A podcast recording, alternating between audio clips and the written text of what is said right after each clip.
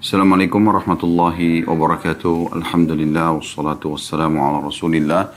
Segala puji dan puja kehadirat Allah Subhanahu wa taala juga salawat dan taslim kepada Nabi besar Muhammad sallallahu alaihi wa ala alihi wa sahbihi wasallam.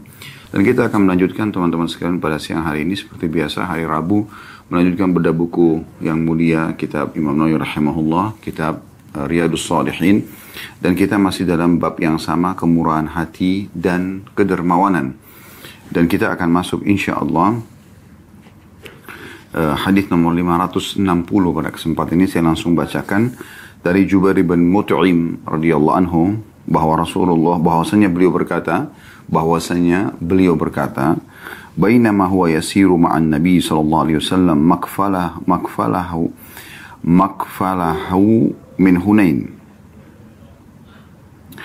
فعلقه الأعراب يسألونه حتى اضطروه إلى سمرة فخطفت رداءه ووقف النبي صلى الله عليه وسلم فقال أعطوني ردائي فلو كان لي عدد هذه الإصاء نعما لقسمته بينكم ثم لا تجدوني بخيلا ولا كذابا ولا جبانا Artinya, ketika dia, maksudnya Jubair bin Mut'im radhiyallahu anhu, dalam perjalanan pulang bersama Nabi SAW dari Hunain, tiba-tiba orang-orang Badui mengurubuti beliau dan meminta kepada beliau, maksudnya kepada Nabi SAW, hingga mereka mendesak atau dalam kurung memaksa beliau ke sebuah pohon samura dan jubah beliau tersangkut pada pohon. Maka Nabi SAW berhenti dan bersabda, berikanlah jubahku padaku seandainya aku memiliki unta sebanyak bilangan pohon berduri ini, niscaya aku membagikannya kepada kalian. Kemudian kalian tidak mendapatiku sebagai orang yang bakhil, pembohong, dan juga pengecut. Hadis ini diriwayatkan oleh Bukhari. Hadis ini, teman-teman sekalian, sejalan dengan makna daripada bab kita, yaitu kemurahan hati dan kedermawanan di mana baginda Nabi Shallallahu Alaihi Wasallam menjadi figur yang sangat luar biasa sebagai suri tauladan dan contoh bagi semua umat Islam bahkan umat manusia secara umum. Di mana beliau Shallallahu Alaihi Wasallam adalah orang yang sangat murah hati dan juga dermawan. Sudah banyak sekali hadis-hadis yang lewat dalam bab ini yang umumnya menyebutkan bagaimana Nabi Shallallahu Alaihi Wasallam baik beliau pribadi dermawan sekali suka berbagi plus lagi juga beliau memotivasi umatnya secara keseluruhan untuk sama-sama ya, berderma berbagi. Dan sudah sering kami sebutkan dari awal bab ini kalau kunci kekayaan yang saya yakin semua orang umumnya normal kalau ditanya apakah anda ingin kaya dia pasti akan mengatakan iya Nah, perkataan dia mengatakan iya ini, maka kami akan mengatakan cara yang disebutkan dalam agama Islam sangat mudah, simple, dan juga ya penuh dengan keberkahan. Penuh dengan cinta, kedamaian hati, kemurahan hati. Yaitu dengan cara berbagi. Berbagi teman-teman sekalian. Dengan seringnya kita berbagi, memberi kepada orang lain, sebagian dari apa yang Allah telah berikan kepada kita itu akan mendatangkan keberkahan di mana Allah Subhanahu wa taala dipastikan akan membalas dan memberikan tambahan rezekinya untuk kita. Poin ini harus digarisbawahi karena masih banyak di antara muslimin yang selalu saja berada dalam kondisi perhitungan dan pelit di jalan Allah Subhanahu wa taala. Karena mereka masih ya, berpegang teguh pada atau berprinsip ya, baik sadar atau tidak sadar sadar kalau dia mempelajarinya tidak sadar mungkin sudah dari kecil tertanamkan dari uh, kedua orang tuanya atau lingkungannya kalau mengeluarkan sedekah itu akan mengurangi nilai harta. Sehingga akhirnya mereka berhitung kalau seandainya saya punya uang 100 ribu rupiah saya keluarkan 10 ribu rupiah berarti uang saya berkurang uang saya menjadi sisa 90 ribu. Dan ini keliru. Ini hitung-hitungan orang kapitalis. Kalau hitungan dalam Islam tidak. Bukankah Nabi SAW telah bersabda, Ma naqasa malun min sadaqah, tidak akan berkurang harta seorang hamba karena sedekah. Mungkin secara adat jumlah, ya, Anda melihat, oh 100 ribu berkurang 10 ribu, gitu kan. Tapi sebenarnya Anda sadar atau Anda tidak sadari, 10 ribu yang Anda keluarkan justru akan mendatangkan keberkahan di 90 ribu yang tersisa. Sehingga akan banyak sekali manfaatnya sisa uang itu.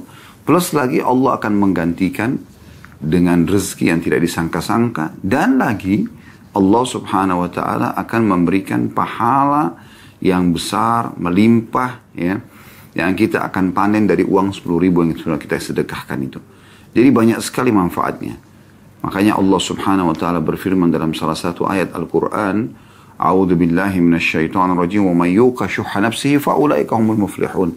Dan siapa pun yang telah dicabut atau tercabut darinya kepelitan dirinya, maka mereka adalah orang-orang yang beruntung. Mereka adalah orang-orang yang beruntung. Jadi memang Allah Subhanahu wa taala sendiri memberikan gambaran orang kalau berhasil ya untuk uh, tidak pelit uh, dia memberi saja terus dia keluarkan dengan keyakinan Allah Subhanahu wa taala akan menggantinya dan uang yang dia sedekahkan akan dia bawa menuju ketimbangan amalnya pada hari kiamat maka tentu ya dia akan hidup bahagia karena memang uh, dia akan selalu baik hati.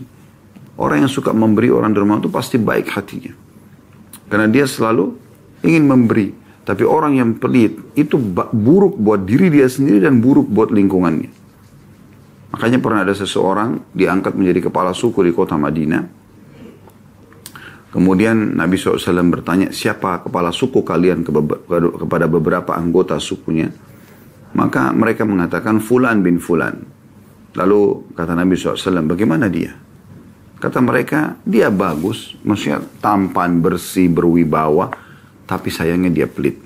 Maka kata Nabi SAW, penyakit apa yang lebih buruk daripada pelit? Ya. Jadi ini berbahaya sekali, ini sebuah penyakit jiwa yang tidak boleh ada. Jadi sebagai seorang muslim kita harus jauh sekali dari sifat pelit tadi. Baik, dari hadis ini kita lihat bagaimana dikatakan oleh Jubair bin Mut'im radhiyallahu anhu bahwasanya ketika dia sedang berjalan bersama Nabi sallallahu alaihi wasallam dari Hunain Hunain adalah peperangan ya, salah satu peperangan Nabi SAW atau satu wilayah antara Mekah dengan Taif ya, atau kota Mekah dan kota Taif kurang lebih jaraknya kalau Hunain ini dari kota Mekah sekitar sekitar kurang lebih 30 kilometer Sementara ke kota Taif sekitar hampir 67 sampai 70 km jaraknya. Jadi dia kurang lebih ada di pertengahan. Itu ada sebuah lembah dikenal dengan lembah Hunain. Terjadi peperangan maka dikenal dengan antara Nabi SAW dengan suku Hawazim. Salah satu suku yang ada dari kota Taif, suku besar setelah Quraisy. Setelah Quraisy ditaklukkan di pembahasan kota Mekah, maka terjadilah perang dengan suku ini. Dan Nabi SAW memenangkan peperangan. Intinya pada saat itu banyak sekali ghanimah, harta rampasan perang. Jubair bin Mut'im menceritakan bagaimana pengalaman dia melihat uh, sikap dan perilaku Nabi SAW. Dia mengatakan ketika dia sedang pulang bersama Nabi SAW dari perang Hunain, tiba-tiba ada orang-orang Badui mengurumuni beliau, mengurumuni Nabi SAW dan meminta kepada beliau, ya, minta mesti diberikan, bagikan harta rampasan perang itu. Ya, walaupun mereka ada yang tidak ikut, peperangan gitu kan. Maka mereka terus saja mendesak Nabi SAW, berikan aku, berikan aku. Terus mereka mengurumuni Nabi SAW sampai Nabi SAW terdesak di salah satu pohon. Ya, di sini disebutkan nama pohonnya Samurah. Ya. Kemudian uh, sampai pada saat itu uh, tersangkutlah baju Nabi SAW karena pohon ini ada durinya, gitu kan? Sehingga membuat mengganggu Nabi SAW untuk beraktivitas. Akhirnya beliau mengucapkan, mengatakan kepada para orang-orang, tenanglah, kembalikan dulu jubahku. Ini aku terganggu sekarang dengan baju jubah yang tersangkut di duri-duri pohon ini. Maka uh, dan kalian tidak usah khawatir. Ketahuilah kalau seandainya karena pohon-pohon itu banyak sekali durinya. Ketahuilah kalau seandainya aku memiliki unta, unta sebanyak duri-duri, pohon berduri ini, ini saya aku akan bagikan pada kalian. Lalu kemudian setelah itu pun kalian akan tidak temukan aku sebagai orang yang bakhil, pembohong dan juga pengecut. Ya. Jadi ini luar biasa sabda beliau sallallahu alaihi wasallam cuma memang akan difahami oleh orang yang Allah berikan kemudahan untuk memahami. Artinya makna kata-kata beliau, tidak usah khawatir. Tanpa kalian desak aku seperti ini pun, aku tetap akan berbagi dengan kalian. Kalian ikut perperang atau tidak, kalau kalian minta aku akan kasih. Lalu kemudian setelah itu pun, setelah aku bagikan pun, kalian masih minta, kalian tidak akan temukan aku bakhil. Tidak mungkin aku bakhil. Dan Anda kalau masih ingat bagaimana beberapa sabda Nabi SAW sebelumnya, di saat beliau selalu diminta dan beliau tidak pernah menolak, beliau selalu memberi sampai ada statement Umar bin Khattab yang menanyakan ya Rasulullah, kenapa Anda tetap memberi mereka sementara Anda sendiri bersabda ya karena Nabi SAW mengatakan orang-orang itu kalau sengaja meminta dengan cara memaksa ya maka mereka uh, mereka seperti memegang uh, bara api atau api neraka yang mereka ambil. Gitu. Maka kata Nabi, kata Umar bin Khattab, kenapa anda tetap memberi mereka? Ya Rasulullah. Kata Nabi SAW, karena mereka mendesakku. Dan aku tidak pernah dijadikan oleh Allah Subhanahu Wa Taala bakhil. Ya. Jadi uh, Nabi SAW memang luar biasa punya sifat dermawan sampai orang tidak baik pun tetap boleh beli. Ya. Karena beliau tidak ingin membalas kebodohan dan kejahatan orang yang terus meminta dengan cara-cara yang kurang baik kepada beliau, dengan cara beliau malah malah marah, ya. Kan kita mungkin berpikir kalau kita belum paham tentang teori ini, kita akan berpikir sederhananya, kalau ada orang minta-minta, kemudian dia kasar misalnya, ya, dia kasar, dia tidak baik cara mintanya. Mungkin kita akan marah dengan dia. Tetapi subhanallah, Nabi SAW tidak. Beliau justru ya, uh, tetap memberi. Dan ini sebuah pelajaran penting ya, bagaimana Nabi SAW mengajarkan kepada kita dalam menghadapi orang-orang yang jahat, orang-orang yang tidak baik ini. Tidak usah terlalu frontal gitu. Ya. Yang penting kita selamat dari keburukan mereka. Yang penting kita selamat dari keburukan mereka. Itu ada pesannya yang luar biasa gitu. Bahkan waktu Nabi SAW disakiti oleh orang-orang munafik, sebagian sahabat marah dan mengetahui siapa pelakunya. Maka mereka ada yang mengatakan, ya Rasulullah, tinggal titahkan saja. Saya akan membunuh dan memenggal leher orang munafik itu. Maka apa kata Nabi SAW? Ini berulang Nabi ucapkan. Nabi SAW mengatakan, jangan. Nanti orang-orang akan berbicara. Sekarang di masa beliau hidup pada saat itu. Atau nanti setelah aku meninggal. ya Nabi SAW memberikan gambaran begitu. Orang akan mengatakan nanti Muhammad membunuh sahabat-sahabatnya. Jadi untuk menjaga nama baik beliau Wasallam, menjaga nama baik Islam, ya, Beliau lebih baik ya masalah beliau pribadi disakiti, beliau bersabar. Yang penting maslahat agama ini tetap terjaga. Kebaikan-kebaikan, gambaran orang tentang agama ini tetap terjaga. Memang agama ini mulia soalnya. Jangan dicoreng. Dari hanya karena perbuatan buruk orang lalu kita balas dengan emosional. Padahal mereka memang orang jahil, orang yang bodoh, yang tidak mengerti. Maka akhirnya tercoreng lah. Karena kita hanya ingin menjaga jadi kita tuh menunjukkan. Kita juga hebat kok kita juga bisa membalas. Karena kita juga punya power misal ya.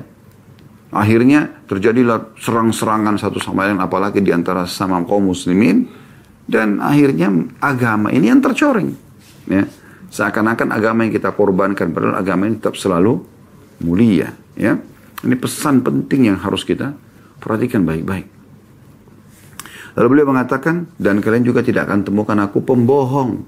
Maksudnya, aku bukan hanya sekedar mau selamat dari desakan kalian, sehingga setelah itu bohong. Dan ini banyak sekali orang begini sifatnya. Banyak sekali orang begini sifatnya. Dia berbohong hanya untuk supaya dia selamat dari uh, kejaran orang pada saat itu. Seperti dia ditagi utang misalnya itu, dia minta sesuatu. Bahkan ada orang kaya, kadang ada orang miskin minta sama dia, enggak saya enggak punya uang. Loh kok bisa bohong? Kenapa harus berbohong?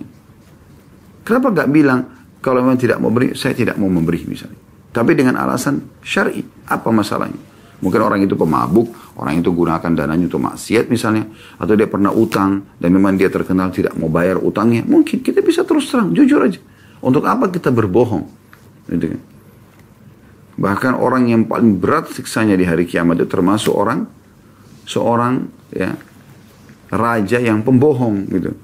Udah menjadi raja masih berbohong. Kenapa harus berbohong? Kemudian juga Nabi SAW mengatakan dan juga kalian tidak akan menemukan atau pengecut. Ya. Baik itu di medan perang menegakkan kebenaran atau membela agama Allah juga di sini bisa bermakna adalah pengecut dengan cara ya aku akan begitu kalian menjauh dari aku aku akan panggil pasukanku untuk menjauhkan kalian eh, itu seperti orang yang pengecut enggak sekali sedang menghadapi masalah maka masalah itu dihadapi walaupun sendirian ya kalau ada yang membantu alhamdulillah kalau tidak hadapi sendirian dengan beristi'anah billah meminta tolong kepada Allah Subhanahu wa taala saja. Ada masalah apa pun, sujud. Ya. Di atas sejadah, mohon kepada Allah Subhanahu wa taala. Diselamatkan dari segala macam mara bahaya, maka Allah Subhanahu wa taala juga akan menolong hambanya hanya bergantung kepadanya. Jadi hadis ini luar biasa gitu, ya punya makna kandungan makna yang sangat dalam. Ini baru kita bicara tentang makna globalnya. Sekarang kita coba akan mengambil mutiara dari hadis ini. Yang pertama teman-teman sekalian, bagaimana kecerdasan Jubair bin Mut'im radhiyallahu anhu.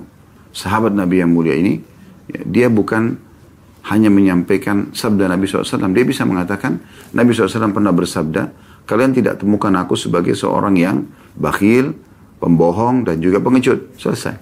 Kan itu pesannya. Tapi dia tidak, dia menceritakan bagaimana sebab keluarnya hadis ini. Sebab belurutnya. Ternyata ada kejadian gitu. Yaitu setelah perang pulang dari perang Hunain tadi, kemudian ya banyak harta rampasan perang melimpah sekali. Lalu Nabi SAW membagi-bagikan terutama bagi para mu'allaf. Bahkan siapa saja datang minta gitu. Sesuai dengan pertimbangan beliau Wasallam Lalu setelah itu, ya, beliau pernah satu waktu pada saat lagi karena banyaknya beliau membagi ya mungkin anda biasa lihat kalau orang membagi-bagi cuma-cuma kan pasti akan dikerumuni orang gitu. nah seperti itu kejadiannya digambarkan oleh Jubair, Jubair bin Mut'im radhiyallahu ya kemudian ya sampai baju Nabi SAW pada saat terdesak di pohon berduri tergantung atau tertancap di duri-duri itu lalu beliau mengatakan statementnya atau sabda beliau SAW kembalikan dulu lepaskan jubahku yang sedang terganggu ini dan ketahuilah kalau seandainya aku memiliki unta sejumlah pohon-pohon berduri yang cukup banyak di situ pada saat itu maka aku tetap akan bagikan pada kalian. Tidak usah khawatir dan setelah itu pun kalian tidak akan menemukan aku bakhil, tidak akan pernah aku perhitungan, tidak akan pernah aku berdusta, hanya janji saja, dan tidak akan pernah aku jadi pengecut. Ya. Tidak mau menemui kalian lagi setelah aku berjanji, enggak.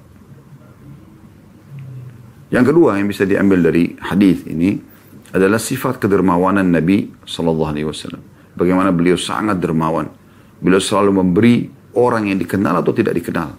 Dan kalau beliau memberi, itu bukan memberi begitu saja tapi memberi dengan sesuatu yang sampai memenuhi kebutuhan. Gitu. Sampai pada disebutkan dalam sebuah riwayat, ada seseorang datang, tiba-tiba berkata kasar kepada Nabi SAW di masjid beliau. Rupanya orang ini memang polanya seperti itu. Dia, ter, dia terbiasa dengan pola seperti ini di padang pasir, dia teriak-teriak, minta dengan cara tidak baik. Ya. Menurut pandangan orang-orang kota, ya karena ini orang padang pasir, orang yang kadang-kadang kasar memang bawaannya gitu. Tapi mungkin dia bukan bermaksud. Walaupun ada juga mungkin yang bermaksud ya. Tapi ini orang yang datang kepada Nabi SAW yang akan saya ceritakan riwayatnya. Memang dia tidak bermaksud gitu. Pada saat itu, dia datang kepada Nabi SAW lalu mengatakan, berikan kepadaku. Gitu. Sebagian sahabat melihat ini orang udah minta kasar lagi gitu. Akhirnya Nabi SAW mengatakan, ambillah. Pada saat diberi, Nabi SAW sempat tanya di depan para sahabat, apakah sudah cukup? Orang itu mengatakan belum. Coba bayangkan, sudah cara mintanya kasar gitu kan. Plus lagi setelah dikasih, Nabi tanya, sudah? Dia bilang belum. Maka kata Nabi SAW, baik, ikutlah bersamaku ke rumahku. Nabi SAW tahu nih, di sekitar Nabi SAW dari para sahabat sudah sangat jengkel dengan orang Badui ini. Gitu. Maka eh, sempat Nabi SAW menjauhkan dulu orang ini dari kerumunan para sahabat, ya, karena mereka Nabi SAW sudah tangkap emosi pada saat itu, ya. Maka eh, dia adalah orang ini ke rumah Nabi SAW. Begitu tiba di rumah Nabi SAW, Nabi SAW mengatakan, ambillah, sudah cukupkah? Dia bilang belum. Nabi SAW kasih sampai dia mengatakan, iya sudah cukup. Bahkan orang itu sempat mengatakan, jazakallahu khairan. Semoga Allah balas anda dengan kebaikan. Loh, orang ini kalau tidak baik dari awal, tidak mungkin dia ucapkan kata-kata itu. Ternyata memang dia punya hajat yang belum mencukupi. Dia harus pulang membawa sesuatu yang mencukupi kebutuhan dia dengan keluarganya. Maka Nabi SAW waktu dia mengatakan, ya, Jazakallahu khairan. Kata Nabi SAW, perkataan ini sangat baik. Nabi mengambil perkataan dia mengatakan jazakallahu khairan. Nabi tidak, ya Sallallahu Alaihi Wasallam. Semoga Allah muliakan beliau dunia dan akhirat. Beliau memang termuliakan ya. Tapi kita mengatakan Sallallahu Alaihi Wasallam. Semoga Allah tambah kemuliaan beliau. Ya. ya diterimanya agama beliau lebih meluas Sallallahu Alaihi Wasallam. Dan juga di akhirat Allah berikan maqamah mahmud, kedudukan yang sangat tinggi kepada beliau karena memang akhlak dan kebaikan beliau yang luar biasa SAW. Maka beliau mengatakan perkataanmu ini adalah sesuatu yang sangat baik. Jadi beliau tidak menilai lagi cara minta yang kasarnya itu. Tapi ucapan baiknya pada saat dia sudah diberikan. Kayak orang yang berterima kasih gitu. Maka kata Nabi SAW, sungguhnya tadi waktu kamu datang ke masjid, kamu telah mengucapkan kata-kata yang kurang pantas. Dan membuat sebagian sahabatku marah aku akan mengajakmu sekarang keluar di depan mereka dan aku ingin kau mengucapkan perkataanmu yang terakhir ini. Maksudnya berterima kasih. Ya. Maka dia mengatakan baiklah. Kemudian Nabi SAW mengajaknya ke masjid lalu beliau mengatakan, dengarlah wahai saudara-saudaraku, sesungguhnya saudara kita ini datang meminta hajatnya dan dia telah mengucapkan sesuatu ya yang mungkin mengganjal buat kalian. Tapi ketahuilah kami telah memberikan kebutuhannya dan dia telah mengucapkan sesuatu yang baik. Kata Nabi SAW kepada orang itu lagi, bagaimana apakah sudah cukup pemberianku? Dia orang itu orang Badui tersebut mengatakan iya. Lalu dia mengatakan jazakallahu khairan. Langsung Nabi SAW menimpa itu sambil mengatakan, dengarkanlah dia telah mengucapkan jazakallahu khairan. Jadi jangan ada yang merasa jengkel dengan orang ini. Begitu cara Nabi SAW merangkul umatnya Bahkan orang yang tadinya kasar pun berubah menjadi orang yang santun dan baik karena akhlak beliau sallallahu alaihi wasallam. Jadi ini poin harus dipegangi teman-teman sekalian. Ini sangat mahal dalam masalah ya, ilmu kejiwaan dalam Islam. Bagaimana akhlak itu tercerminkan di dalam interaksi kita. Jadi bukan hanya sekedar kita dengar, kita pelajari secara teori, tetapi memang kita praktekkan dalam kehidupan kita. Ini akhlak Nabi SAW. Kemudian pelajaran yang ketiga, di antara akhlak Nabi. Yang pertama, beliau tidak bakhil. Ya. Ini pelajaran mutiara yang ketiga, ada tiga akhlak Nabi SAW yang beliau sebutkan satu sifat beliau. Tidak bakhil. Artinya dermawan. Lawannya bakhil, dermawan. Gitu kan. Murah hati. Suka memberi. Dan kita sudah tahu ciri Nabi SAW tidak pernah menolak kalau diminta sesuatu. Walaupun orang yang sama terulang datang meminta. Beliau terus memberi. Bahkan sudah kami sebutkan tadi di beberapa riwayat sebelum riwayat 560 ini disebutkan bagaimana Nabi alaihi salatu wassalam didesak oleh banyak orang. Dan ada di antara mereka bahkan yang jadikan minta-minta itu profesinya. Nabi sampai ingatkan orang seperti ini keluar dari sisiku memegang bara api neraka. Lalu Umar bin Khattab dalam beberapa riwayat yang lain juga mengatakan, Ya Rasulullah, kalau begitu kenapa anda berikan kepada mereka? Kata Nabi SAW, karena mereka mendesakku. Tidak ada cara, tidak ada dalam celah dalam diriku dan juga dalam agama Islam yang aku bawa ini untuk tidak memberi. Dan Allah tidak membuatku bakhil. Ini luar biasa gitu. Semoga Allah SWT mudahkan kita untuk menerapkan. Karena ini bukan hal yang gampang untuk diterapkan. Tapi kita mohon kepada Allah SWT. Semoga Allah mudahkan kita menerapkan. Dan ini pernah diterapkan juga oleh Ibnu Abbas radhiyallahu anhu, sahabat Nabi sekaligus sepupu Nabi SAW. Abbas ayahnya Abdullah adalah paman Nabi. Terkenal ulamanya sahabat Abdullah bin Abbas radhiyallahu anhu. Beliau radhiyallahu anhu pernah pakai jubah baru, jalan di jalan Madinah. Ketemu sama seseorang tanpa sebab ini. Ketemu tiba-tiba tahu kalau di Abdullah bin Abbas selalu ngomong dengan yang tidak enak gitu. Ya. Kamu ini mentang-mentang sepupu Nabi dan dan dan dan seterusnya. Dan Abdullah bin Abbas nangkap ini orang sepertinya jengkel kok pakai baju baru gitu. Seakan-akan dia pikir Abdullah bin Abbas ini mentang-mentang sepupu Nabi pakai baju yang bagus di depan orang. Hatinya orang itu tidak baik gitu. Subhanallah Abdullah bin Abbas sama sekali tidak menanggapi ini. Sama sekali tidak menanggapi orang tersebut. Dia diam saja. Setelah orang itu selesai, dia membuka jubahnya sambil mengatakan, dia perasaan beliau jubah ini yang menyebabkan orang ini merasa hasad gitu. Diberikanlah jubah tersebut sambil dia mengatakan, ambillah ini. Dan kalau seandainya engkau memiliki hajat, datanglah ke rumah kami. Maka orang itu jadi malu gitu bagaimana buruknya akhlaknya dibalas dengan baiknya akhlak. Ya. Dan bagaimana kedermawanan ini memberi orang itu luar biasa. Orang yang dermawan ini akan langgeng rumah tangganya. Suka memberi. Ya. Suka berkorban gitu kan. Royal. Akan langgeng persahabatannya. Akan lancar usahanya. Gitu akan selalu tinggi derajatnya. Jadi banyak sekali yang didapatkan. Allah muliakan di depan mata manusia di dunia dan di akhirat Allah akan berikan derajat yang tinggi. Semoga kita termasuk orang-orang seperti ini. Jadi betul-betul bakhil ini harus dihilangkan teman-teman. Secara totalitas ya. Bukan cuma sekedar sedikit. Kapan anda sudah mulai perhitungan di jalan Allah, syaitan. Misalnya ada orang miskin lewat. Kasih nggak ya? Ini sudah upaya syaitan untuk membuat anda bakhil. Kasih. Beri. Nggak ada lagi negosiasi di situ. Ada keluarga minta bantuan, ada ini, ada itu. Kasih aja. Kasih aja. Nggak usah lihat dia. Lihat ya Allah subhanahu wa ta'ala telah memerintahkan anda untuk itu. Interaksi kita dengan sang pencipta Allah. Bukan dengan orang-orang ini. Walaupun depan mata kita orang gila yang minta makanan, kasih. Nggak penting buat kita. Kita tidak butuh pujian dia.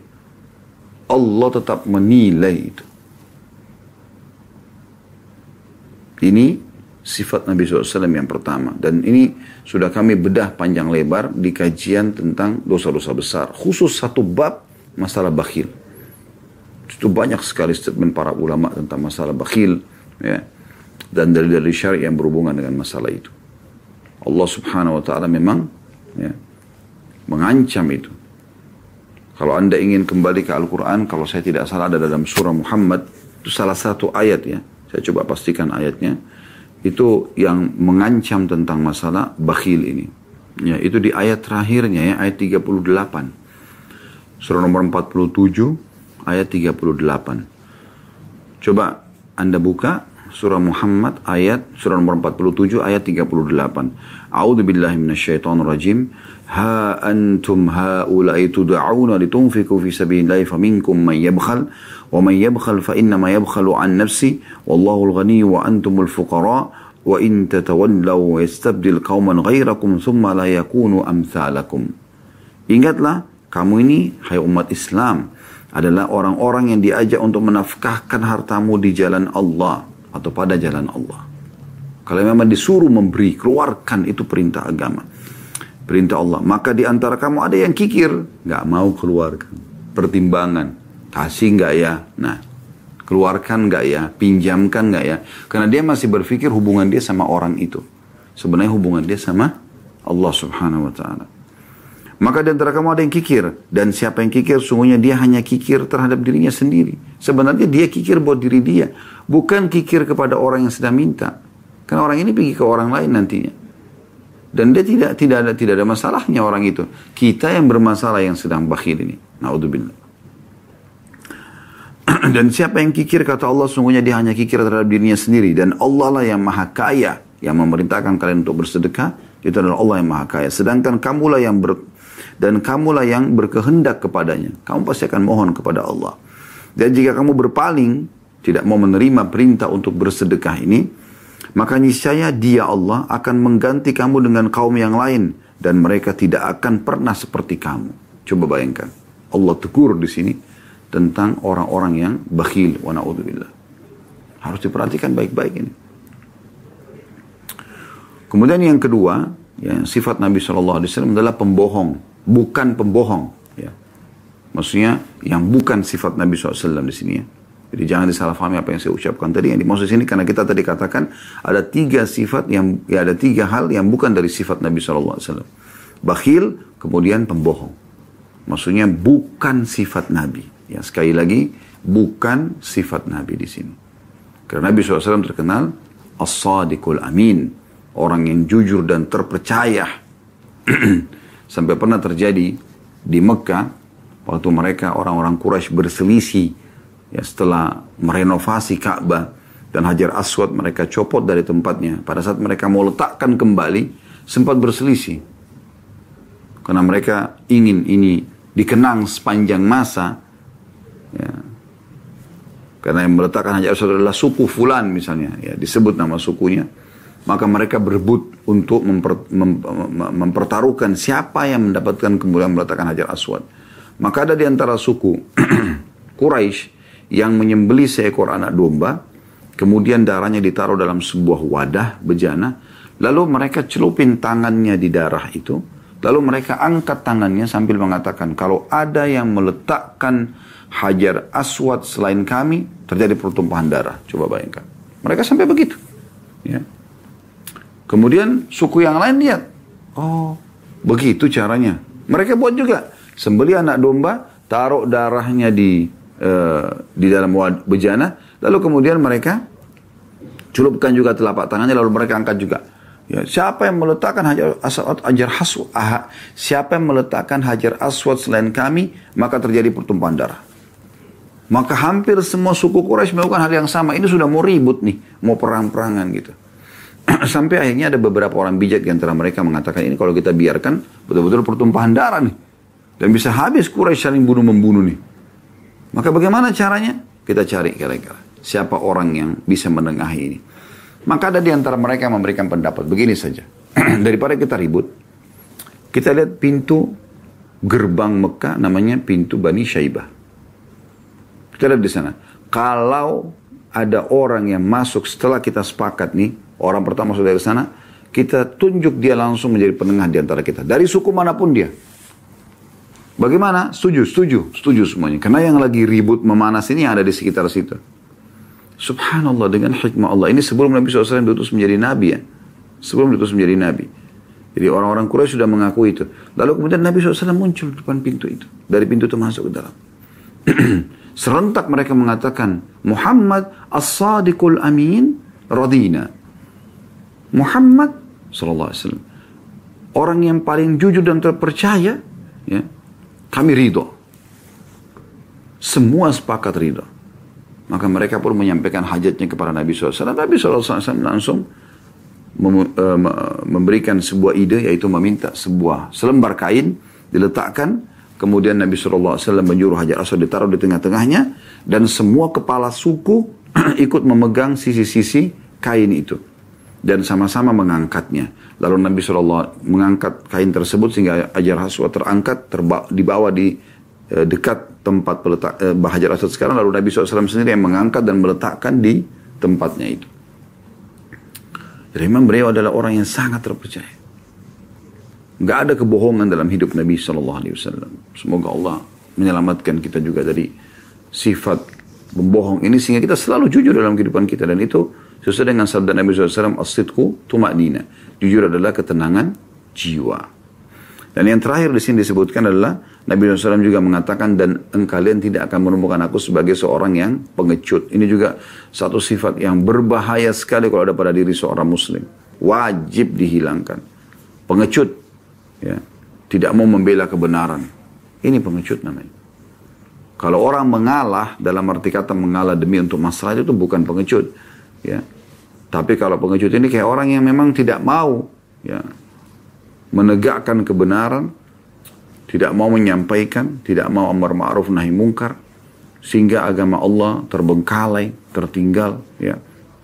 Maka ini ya, pengecut dan tidak ada dalam Islam. Bahkan subhanallah yang paling baik contoh dalam masalah ini adalah hukum uh, dilarangnya lari dari kancah peperangan ya. Tufirar minaz zahf. Dalam hadis disebutkan. Salah satu induk dosa besar adalah lari dari medan perang. Kalau pasukan muslim sudah ketemu dengan pasukan non muslim di medan perang, maka tidak boleh lari. Yang ada adalah hadapi mereka. Ikhlaskan niat dan tawakal kepada Allah SWT. Target utama mati syahid, terbunuh. Dan tidak ada orang di muka bumi ini perang untuk cari mati kecuali kaum muslimin. Dan mereka mau meninggal dunia. Karena mereka tahu fadilah dan keutamaan yang dijanjikan sangat besar. Atau mereka bawa kemenangan. Jadi tidak nama kalah.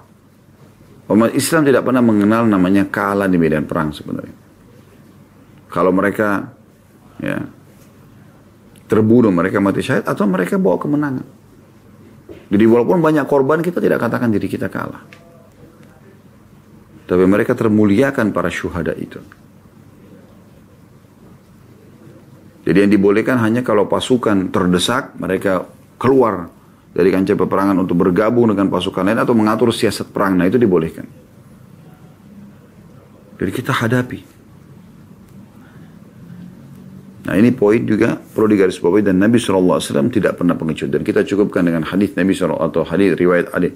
Sebuah riwayat eh, yang disampaikan oleh sahabat Nabi yang mulia Ali bin Abi Thalib radhiyallahu anhu pada saat beliau mengatakan kami di saat peperangan lagi berkecamuk dan kami merasa khawatir maka kami pun berlindung di belakang Nabi Sallallahu Alaihi Wasallam. Beliau luar biasa, tidak punya sifat pengecut sama sekali. Beliau pun ikut serta dalam peperangan. Ya. Ini sifat yang luar biasa dari seorang nabi dan pemimpin. Baik teman-teman sekalian, kita lanjutkan lagi ke hadis selanjutnya, yaitu hadis nomor 561 yang berbunyi dari Abu Hurairah radhiyallahu anhu bahwa Rasulullah sallallahu alaihi wasallam bersabda, "Ma naqasat sadaqatun min mal." Ya, ma naqasat sadaqatun min mal. 'Abdan bi afwin illa 'izza wa ma tawadha'a ahadun lillahi illa rafa'ahu Allah azza wa jalla. Hadis ini sahih diriwayatkan Imam Muslim. Terjemahannya, sedekah itu tidak mengurangi satu harta. Kemudian Allah tidak akan menambah kepada seorang hamba karena dia suka memaafkan kecuali kemuliaan.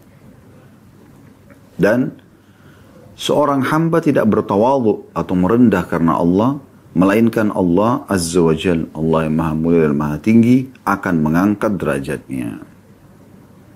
Sekali lagi teman-teman sekalian, pesan mulia dari utusan Allah subhanahu wa ta'ala, manusia terbaik dan kekasih orang-orang beriman, Nabi besar Muhammad sallallahu alaihi wasallam wasiat yang sangat luar biasa yang mengajarkan kepada kita akhlak Islam. Saya ulangi terjemahannya, sedekah tidak akan pernah mengulangi suatu harta. Itu pesan pertama. Pesan yang kedua, Allah tidak akan menambah kepada seorang hamba karena dia suka memaafkan kecuali kemuliaan. Pesan yang ketiga, dan seorang hamba tidak bertawadhu karena Allah atau merendah karena Allah melainkan Allah azza wa jalla akan mengangkat derajatnya.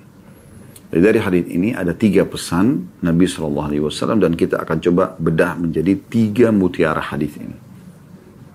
Yang pertama, mutiara hadis yang bisa kita ambil adalah potongan sabda Nabi SAW, mana kasut sadaqatu mimmal. Tidak akan pernah berkurang ya, karena sedekah suatu harta kembali kepada kaidah dasar ini. Ya. Ini yang saya bilang dari awal tadi, sering kami ulangi, yakinlah saudaraku, tidak akan berkurang harta Anda dengan bersedekah. Walaupun secara kasat mata berkurang kuantitasnya. Saya sudah kasih contoh tadi misalnya 100 ribu. Ya, anda sedekahkan 10 ribu. Kalau secara kasat mata berkurang 10 ribu. Tapi dalam pandangan agama tidak seperti itu. Bahkan Allah subhanahu wa ta'ala menjanjikan memang akan menggantikan. Ya, dalam salah satu ayat Al-Quran sehingga saya dalam surah Saba menjelaskan masalah itu. Allah ta'ala berfirman, A'udhu billahi rajim, wa ma anfaqtum min syai'in fahuwa yukhlifu. Apa pun yang kalian infakkan di jalan Allah, maka dia akan menggantinya. Allah pasti akan menggantinya. Jadi ada jaminan di situ ya. Kalau saya tidak salah ini dalam surah Sabah ayat 39. Kita bisa pastikan kembali. A'udzu billahi minasyaitonir rajim. Kul inna rabbi yabsutur rizqa liman yasha'u min ibadihi wa yaqdiru lah.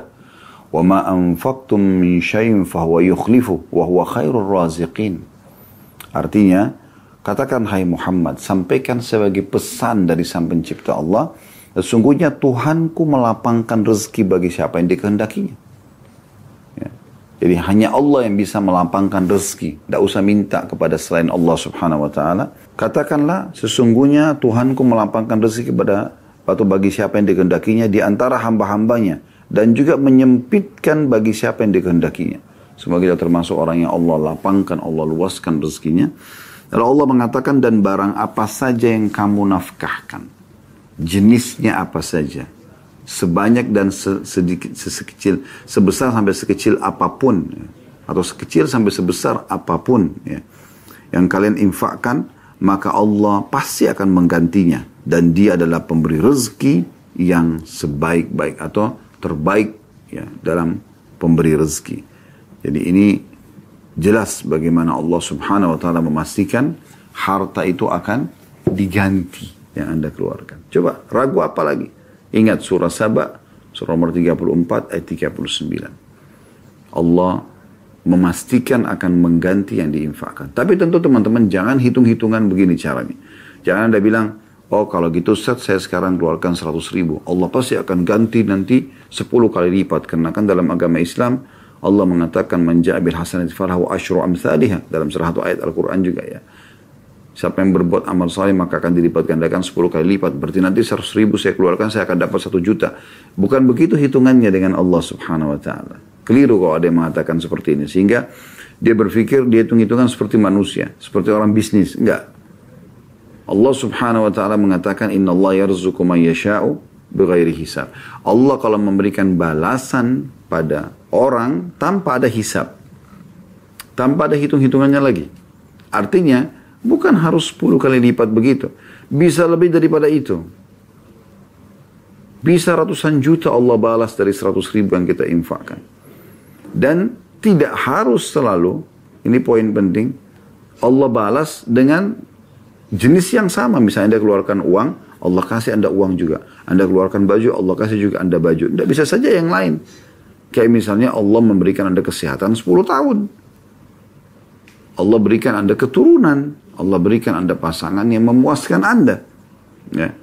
Allah berikan Anda ilmu, memudahkan Anda memahami ilmu dan banyak sekali ya, rezeki Allah Subhanahu wa taala yang Allah berikan. Itu di dunia, selain daripada itu di akhirat pun Allah akan berikan lagi balasan yang melimpah. Jadi ini poin perlu untuk ya kita jadikan uh, sebuah uh, poin yang diperhatikan secara khusus bagaimana kita disuruh bersedekah dan sudah tadi kita bacakan ya surah Muhammad surah 47 ayat terakhir ayat 38 di mana Allah melarang kita justru untuk perhitungan kalau mengeluarkan di jalannya atau bakhil. Kemudian pelajaran atau pesan yang kedua adalah wa ma zadallahu 'abdan bi'afwin illa izza. Dan ya tidak ada atau tidak eh, Allah tidak akan menambah kepada seorang hamba karena dia suka memaafkan kecuali kemuliaan. Maafkan, tapi maafkan di sini dalam arti kata, fahami dulu ya. Memaafkan kesalahan orang bisa dengan dua cara. Memaafkan kesalahan orang, kalau hal itu kecil, hal-hal yang biasa, mungkin rutinitas terjadi, kita memaafkan dia, dalam arti kata kita maafkan kalau kita jalin hubungan lagi, itu tidak ada masalah. Ya kan? Tetapi ada jenis memaafkan yang kedua, yaitu kita memaafkan dan kita menjaga jarak. Itu mungkin terjadi. Waktu Al-Wahsy yang membunuh Hamzah masuk Islam di tangan Nabi SAW. Setelah Nabi SAW menerima keislaman, Nabi SAW mengatakan, Wahai Wahsy, agak menjauhlah dari aku.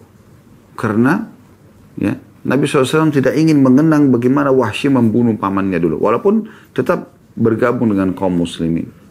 Artinya kita bisa menjaga jarak kalau kita melihat orang ini bermasalah. Contoh terjadinya keributan antara rumah tangga suami istri. Dan ternyata kesalahan salah satunya sangat fatal. Sehingga terjadi perceraian. Ya udah, kita boleh memaafkan, tapi tidak harus kita bersama lagi. Seorang pegawai melakukan ke ke kejahatan di perusahaan. Kalau kemudian dia keluar, dia minta maaf. Mungkin bisa saja dimaafkan oleh pemilik perusahaan, tapi bukan berarti dia harus menerimanya kembali. Ya kan? Ini juga bisa terjadi. Tapi jangan keja eh, poin ini ditarik kepada jenis yang pertama tadi, yaitu orang hanya salah eh, secara teknis biasa gitu kan. Masa gara-gara eh, suami istri salah eh, ada satu kebiasaan pola misalnya terbiasa meletakkan handuk di atas ranjang setelah mandi, tidak langsung digantung di tempat gantungan supaya cepat kering, malah ditaruh di ini atau masuk ke rumah uh, tidak tidak terbiasa untuk meletakkan sepatu atau sendal di tempat di rak sepatu sehingga kelihatan berantakan atau atau ini kan teknis ya. Kalau ini beda. Tapi kalau sudah pelanggaran-pelanggaran yang fatal dalam agama ya, maka ini boleh saja ya, sehingga terjadi membawa pada perceraian misalnya. Maka bisa saja orang memaafkan tetapi tidak harus dia bersama lagi gitu kan. Ini juga boleh. Jadi jangan sampai Anda mengatakan loh, saya sudah dimaafkan kok tidak mau bersama dengan saya? Memang itu hak orang. Makanya jangan buat kesalahan, gitu kan? Coba maksimal untuk tidak melakukan kesalahan. Dan kenapa harus kita salah? Kecuali darurat, betul-betul kita tidak sengaja. Tapi kalau sengaja dilakukan, karena itu keburukan namanya. Itu keburukan, gitu. Ya, sengaja kita menyakitkan hati pasangan, ya, apalagi kalau pasangan kita sudah berbuat kebaikan-kebaikan yang sangat banyak. Ini kan Akhirnya kita maksa orang untuk tetap memaafkan ber, bersama dengan kita pada sebenarnya kita sudah sakitkan hati dia. Itu kan sangat aneh itu. Ya. Kita sudah sengaja buat kesalahan di perusahaan kita. Setelah kita buat kesalahan kita jelas-jelas kita sudah dan sengaja kita lakukan. Setelah itu kita minta dimaafkan dan tolong terima lagi saya. Itu keputusan terserah daripada pemilik perusahaan misal. Ya begitu. Maka itu perlu harus kita fahami ya. Jadi di sini memaafkan boleh dengan cara kalau di hal-hal yang sederhana kita rangkul kembali. Kalau hal-hal yang besar memang fatal. Kalau kita bersama malah membuat kita tidak tenang, ya sudah. Kita memaafkan tapi bukan berarti harus bersama lagi. Itu poin juga penting untuk digarisbawahi. Jadi jangan Anda paksakan eh, setelah Anda melakukan kesalahan untuk orang tetap menyayangi Anda atau kembali seperti awal. Itu susah gitu ya. Kecuali memang Allah subhanahu wa ta'ala memang lunakkan hati dia. Gitu kan. Ya, memang betul-betul dia uh, berhati besar sekali dan dia masih mau memberikan kesempatan. Karena ada orang subhanallah aneh gitu. Dia melakukan kesalahan nih. Setelah dimaafkan, lalu kemudian dirangkul kembali. Dia ulangi lagi sama dia. Terulang lagi gitu. Dan tentu pemilik hak ini akan merasa terganggu.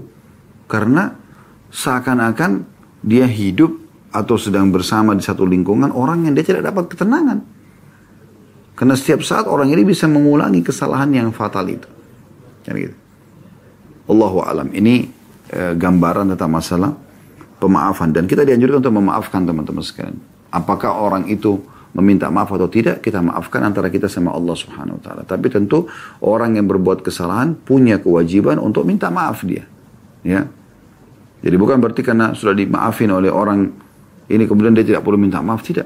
Orang yang memaafkan mendapatkan kemuliaan di sisi Allah sebagaimana dalam hadis ini dan orang yang tidak minta maaf itu ya kalau si pemilik hak ini tidak mengatakan depan dia sudah saya sudah maafin kamu ya dia tidak katakan dia cuma maafin antara dia sama Allah maka tetap ada kewajiban orang yang berbuat kesalahan ini untuk meminta maaf agar dia lepas lepas hisab pada hari kiamat nanti.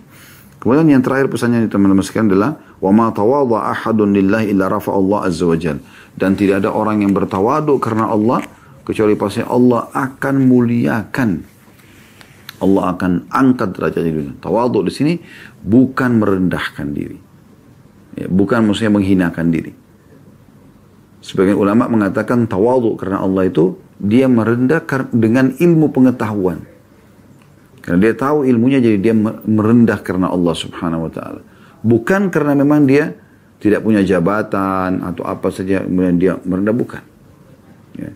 Bahkan di saat orang punya power, punya kekuatan, punya kekuasaan, punya kelebihan, kemudian dia merendah, dia bukan justru menggunakan untuk nyom, sombong, merendahkan orang lain. Nah di situ, situlah puncak tawadhu itu.